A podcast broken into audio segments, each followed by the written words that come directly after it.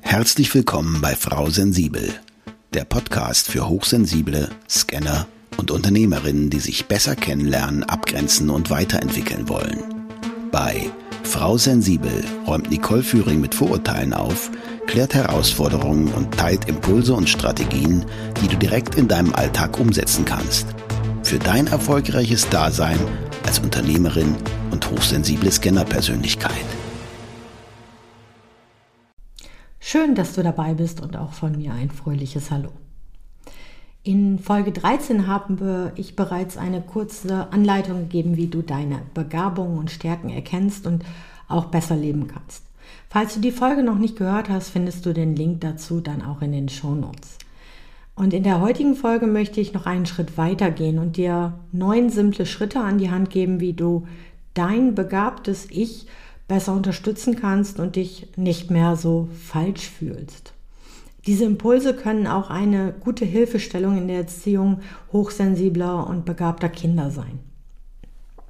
Was meine ich jetzt mit dein begabtes Ich? Nun, es geht mir um deine besondere Stärke, die Hochsensibilität. Dieses Persönlichkeitsmerkmal bezeichne ich auch gerne als dein begabtes Ich. Und dein begabtes Ich ist bei den meisten Hochsensiblen noch viel weiter ausgeprägt als nur in Bezug auf die Hochsensibilität. Also nicht nur die Haptik, also das Fühlen, das Riechen, das Schmecken, das Hören, die ganze Wahrnehmung ist stärker ausgebildet, sondern viele von den Hochsensiblen haben auch eine besondere Begabung. Und da ist es jetzt auch egal, ob wir von Begabung oder Hochbegabung sprechen. Es ist halt dein begabtes Ich und bei jedem ist das anders. Und wie ich schon sagte, möchte ich gerne heute auch mal darauf eingehen, wie man diese Begabung mit Kindern vielleicht auch bespricht, beziehungsweise wie man das erklären kann. Also stell dir vor, dein Kind ist begabt oder auch hochbegabt und auch wenn du das Thema Hochbegabung oder Begabung mit deinem Kind nicht besprichst, so merkt dein Kind oft selbst, dass es anders ist. Und anders, ich setze das mal hier in Anführungsstrichen, ist in unserer Gesellschaft oft gleichgesetzt mit nicht okay. Deshalb versuchen viele hochbegabte Kinder, ihre Begabungen zu verstecken. Einfach, weil sie Teil der Gruppe sein möchten. Also sie wollen dazugehören. Und das andere Extrem ist, sie ziehen sich zurück, weil die anderen, und das setze ich wieder in Anführungsstriche, so dumm sind. Das macht es der Umwelt aber noch schwerer, richtig mit deinem Kind umzugehen. Es hat also Vor- und Nachteile, hochbegabt oder begabt zu sein. Und genauso ist es mit der Hochsensibilität. Mit anschaulichen Beispielen aus der Welt eines Kindes kannst du das Thema auch mit deinem Kind besprechen. Ein gutes Beispiel ist die Größe deines Kindes, also quasi in Zentimetern. Ist dein Kind zum Beispiel sehr groß oder sehr klein, dann ist dein Kind nicht besser, weil es schon so groß ist oder eben schlechter, weil es noch so klein ist. Aber das größere Kind kann zum Beispiel den kleineren Kindern helfen und eventuell braucht es aber auf der anderen Seite auch einen größeren Stuhl. So ist das vermutlich kindgerecht dargestellt. Aber wie kannst du dich und gegebenenfalls auch dein hochsensibles Kind nun mit einigen simplen Schritten unterstützen? Darin dein begabtes Ich anzunehmen. Und da möchte ich nochmal was vorwegnehmen. Und zwar möchte ich vorweg den Unterschied zwischen Lob, Anerkennung und Wertschätzung erläutern. Meines Erachtens ist Lob eine spontane Form der Wertschätzung, bezogen auf eine vollbrachte Leistung oder ein bestimmtes Verhalten. Anerkennung hingegen wird vermittelt für Mühen oder Engagement, selbst dann, wenn diese Mühe oder das Engagement nicht von Erfolg gekrönt war. Und Wertschätzung ist die positive, wohlwollende und bedingungslose Haltung sich selbst und anderen gegenüber bezogen auf den Menschen, also auf den Menschen selbst und nicht nur seine Leistung. So viel mal vorweg. Dann starten wir mit Punkt 1. Schätze das an dir, was du bist und nicht das, was du tust. Die Formulierung habe ich so gewählt, weil ich glaube, dass es viel mit Wertschätzung, also der eigene Wert und den eigenen Wert schätzen zu tun hat. Dass du eine positive, wohlwollende, bedingungslose Haltung für dich selbst, also dir selbst gegenüber hast. Punkt 2, erkenne dich eher dafür an, wenn du etwas Neues lernst oder mal ein Risiko eingehst, anstatt dich nur für deine Erfolge zu feiern oder zu loben. Und da sind wir wieder bei diesem Lob für etwas, also spontan für die Wertschätzung bezogen auf die Leistung. Also nicht nur für das, für den Erfolg anerkennen, sondern für das Loben, dass du etwas Neues getan hast, ein Risiko eingegangen bist. Das wird dir in Zukunft helfen, mit Fehlern besser umzugehen oder auch mit ihnen fertig zu werden. Gerade bei Hochsensiblen hängt sehr viel Emotion hinter diesen Situationen, wenn etwas schiefgelaufen ist. Und ich habe oftmals so Flashbacks, wenn ich sowieso gerade schlecht drauf bin, dann erinnere ich mich auf einmal an die vermasselte Physikklausur und denke mir, oh Gott, war ich blöd und warum habe ich das denn gemacht? Und das geistert mir dann ganz, ganz oft im Kopf rum. Und damit das nicht wieder passiert und damit du immer in einer positiven Haltung bleibst, üb das ab sofort, und das kannst du deinem hochsensiblen Kind auch beibringen, dass du dich eben für das lobst, was du dich traust. Drittens, versuch dich nicht ständig mit anderen zu vergleichen. Das löst meines Erachtens einen übertriebenen Konkurrenzkampf aus.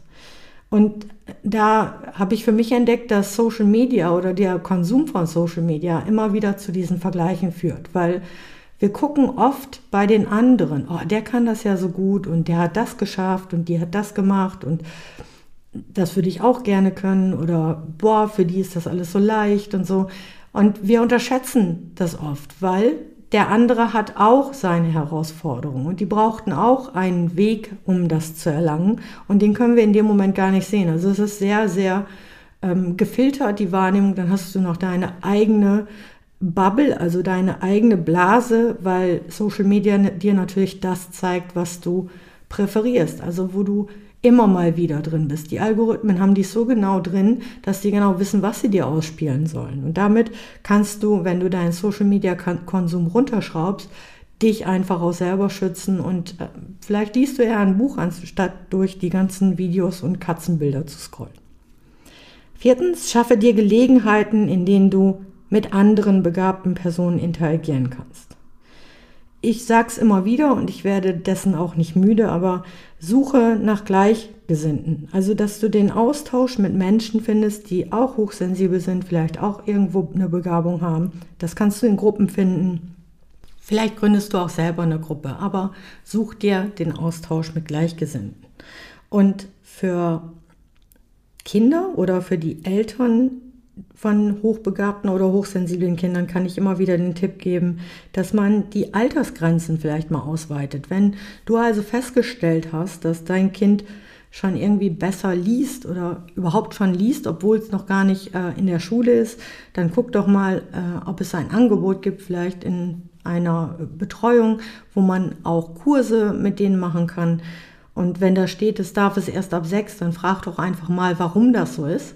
Weil manchmal hat das auch versicherungstechnische Gründe, wenn die aber sagen, nee, wenn das Kind schon so und so gut lesen kann, also einen bestimmten Level hat, dann gerne auch einfach mal da anmelden und nachfragen, nachhaken, weil du dann die Interessen deines Kindes und auch die Lernfreude förderst. So kann es nämlich ein normales Erleben seiner Begabung quasi durchleben und miterleben.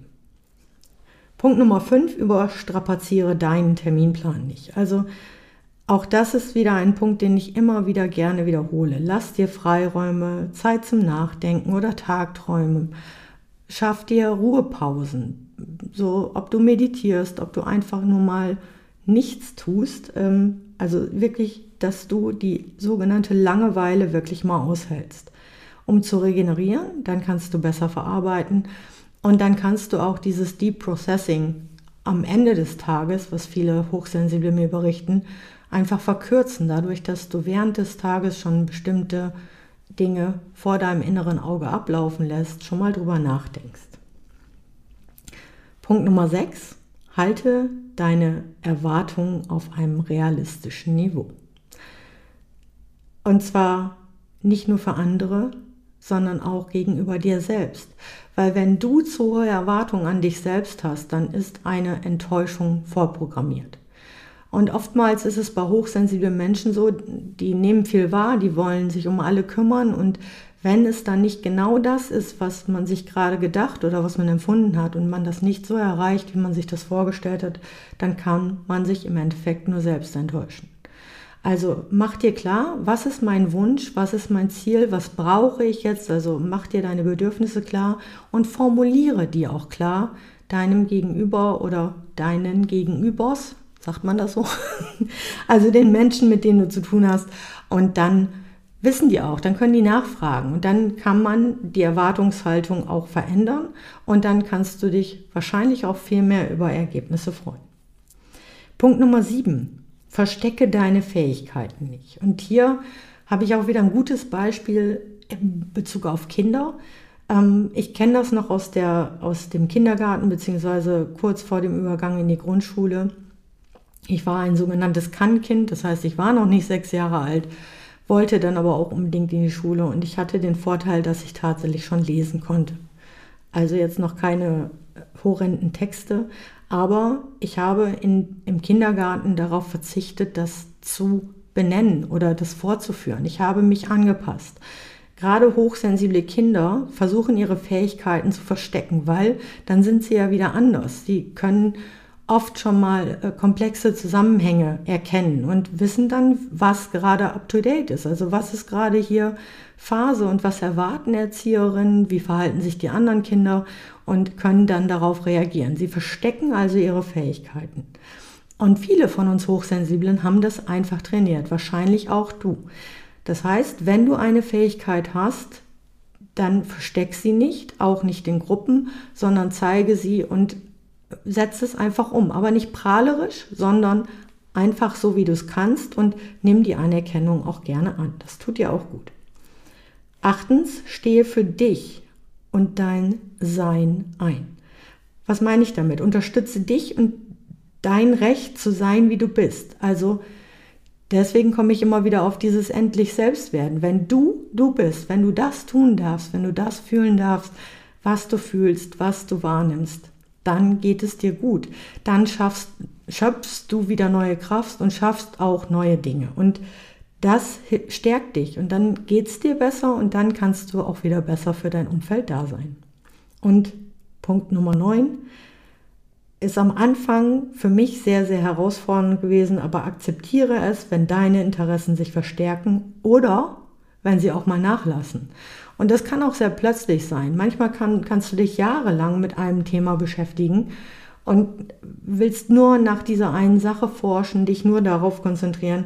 Und dann kann es wieder sein, dass du auf einmal, weiß nicht, bei 50% Informationen bist und dann ist es dir einfach wirklich schon zu langweilig. Und es kann sein, dass diese Interessen einfach nachlassen und das darfst du einfach akzeptieren.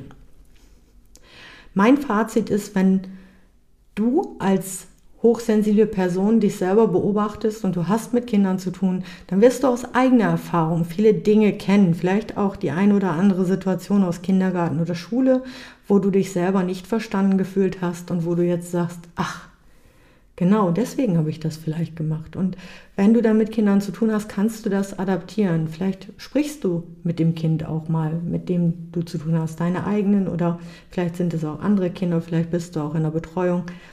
Und wenn du dann einfach wirklich wertschätzend damit umgehst und einfach mal nachhakst, warum ein Kind vielleicht bestimmte Dinge nicht sagt, die es kann, weil du es wahrgenommen hast, dann hörst du wirklich rein und dann kannst du mit dieser Fähigkeit auch anders umgehen und diesem Kind vielleicht auch ein bisschen mehr Stärke, mehr Wertschätzung entgegenbringen, dass es selbstsicher da reingeht, weil diese Selbstsicherheit, die fehlt vielen Hochsensiblen. Also bleib dabei, dass du dich selber anerkennst, deine Fähigkeiten, und versteck sie nicht. Und wenn du Fragen hast, melde dich gerne. Ansonsten findest du in den Shownotes auch wie immer den Link zu einem Orientierungsgespräch. Und ansonsten sage ich bis zur nächsten Folge mit Frau Sensibel.